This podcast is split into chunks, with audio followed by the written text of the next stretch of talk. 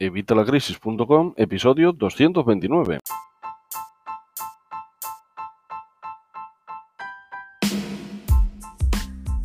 Hola, buenos días, buenas tardes o buenas noches. Soy Javier Fuentes de Vitalacrisis.com. Ya sabes, la tribu de emprendedores, la tribu de personas interesadas en mejorar sus finanzas personales y las de su negocio. Y como no, en ganar dinero a través de Internet. Y como la información es poder, hoy te traigo otra noticia, otra noticia relacionada con la que te puse hace unos días de Huawei. ¿Y qué es esta noticia? Bueno, pues hace unos días ya te comentaba el veto que le puso eh, Donald Trump a Huawei un veto que luego después, en negociaciones, como te dije, todo estaba siendo por la guerra comercial. Eh, pero bueno, va mucho más allá al final. Y es que hoy la noticia que te traigo es bastante peor. Todo esto viene por la guerra comercial. Esto es como que están con la ruta de la seda moderna, ¿vale? Y veremos, eso es lo que te decía en el vídeo ese que te he puesto, eh, te decía que había que estar pendientes de Teherán porque es por donde pasa la, nueva ruta de la seda moderna. Bueno, vamos a ver, ¿qué ha pasado hoy? Bueno, no fue hoy, fue hace ayer, fue ayer por la, por la tarde. Resulta que la BBC se ha hecho eco de eh, otra empresa que ha vetado a Huawei. Y en este caso no es una empresa americana, es una empresa inglesa, una empresa británica que se llama ARM. Y dirás, ¿y quiénes son estos de ARM? Bueno, pues ARM son los que están detrás de la fabricación de todos los procesadores, de todos los teléfonos móviles y tablets que hay ahora mismo en el mercado. Y sabes que en el vídeo te dije que, bueno, que al quitarle el software, al quitarle Android, al quitarle las aplicaciones, Huawei solo tenía que sacar su propio sistema operativo. Algo bastante asequible. Además, Huawei ya ha dicho que lo podían hacer. Y de hecho, tras las negociaciones han dado de plazo 90 días hasta junio para aplicar este veto. De hecho, Google ha dicho que provee a los que tengan ya algún teléfono Huawei les van a dar actualizaciones, que no va a haber ningún problema. Veremos si esto es algo temporal o si esto de verdad es permanente. Pero aparte de eso, ARM es la empresa que te digo que está detrás de tu... Perdón, que me muero. ¿Qué te digo que está detrás de todas las tablets y de todos los teléfonos móviles, incluidos los de Huawei?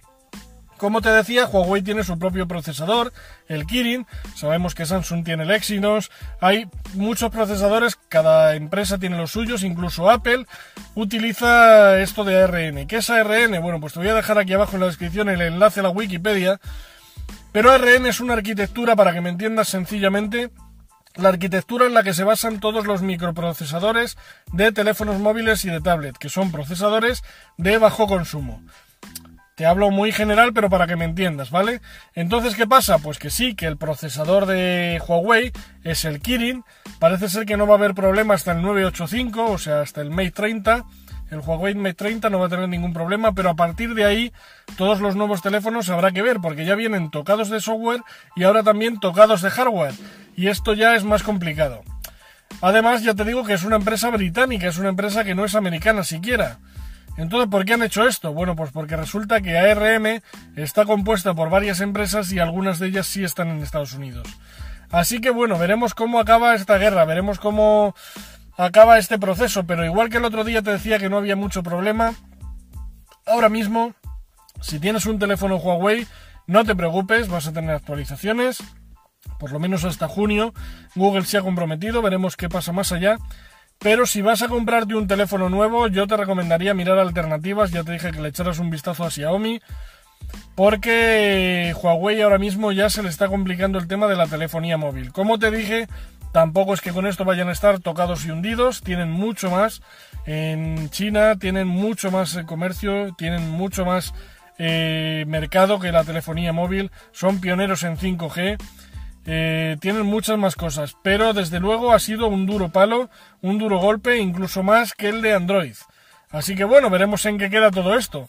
Simplemente quería compartir esta noticia contigo, no sabía si la habías visto y como te comenté la otra noticia, creo que era de ley que la tuviéramos.